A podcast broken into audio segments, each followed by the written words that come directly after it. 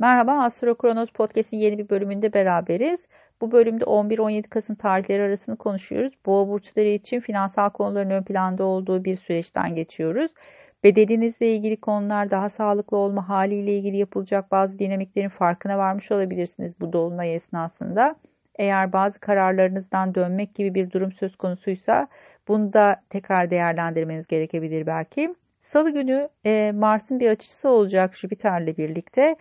Burada birazcık daha sizin açınızdan e, belki de çalışma hayatı ya da sağlık konuları ön planda olabilir. 27 derecede hava hava elementinde bazı burçlarda göstergeleriniz varsa sizin açınızdan destekleyici olabilir bu süreç.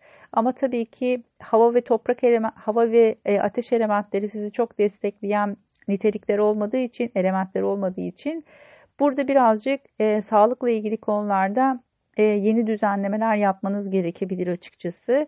Ofis hayatı ile ilgili bazı konular söz konusuysa ya da çalışanlarınızla, iş arkadaşlarınızla ilgili konular burada bir yeni düzenlemeler yapılması gerekebilir. Burada bazı karışıklıklar söz konusu olabilir açıkçası. Çarşamba, perşembe günleri birazcık daha finansal konularda hareketlenmeler başlıyor. Ee, çarşamba günü daha nispeten iyi. Perşembe günü 16 derece değişkenlerde göstergeleriniz varsa sizin açınızdan birazcık böyle e, dağılmaya müsait karışıklıkların söz konusu olabileceği bazı dinamikler ortaya çıkabilir. Sosyal alanda hareketli yalnız harcamalara dikkat perşembe günü. Dediğim gibi burada bazı e, yanılsamalar, yanılgılar söz konusu olabilir. Venüs'ün Neptün'le bir kare açısı olacak ve bu 16 derecede gerçekleşiyor. Dediğim gibi 16 derecede değişkenlerde göstergeleriniz varsa direkt olarak etkilenebilirsiniz. Haritanızdan muhakkak kontrol edin.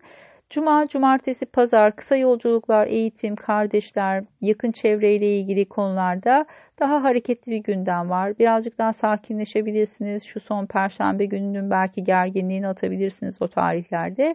Dinlenmek için uygun bir zaman.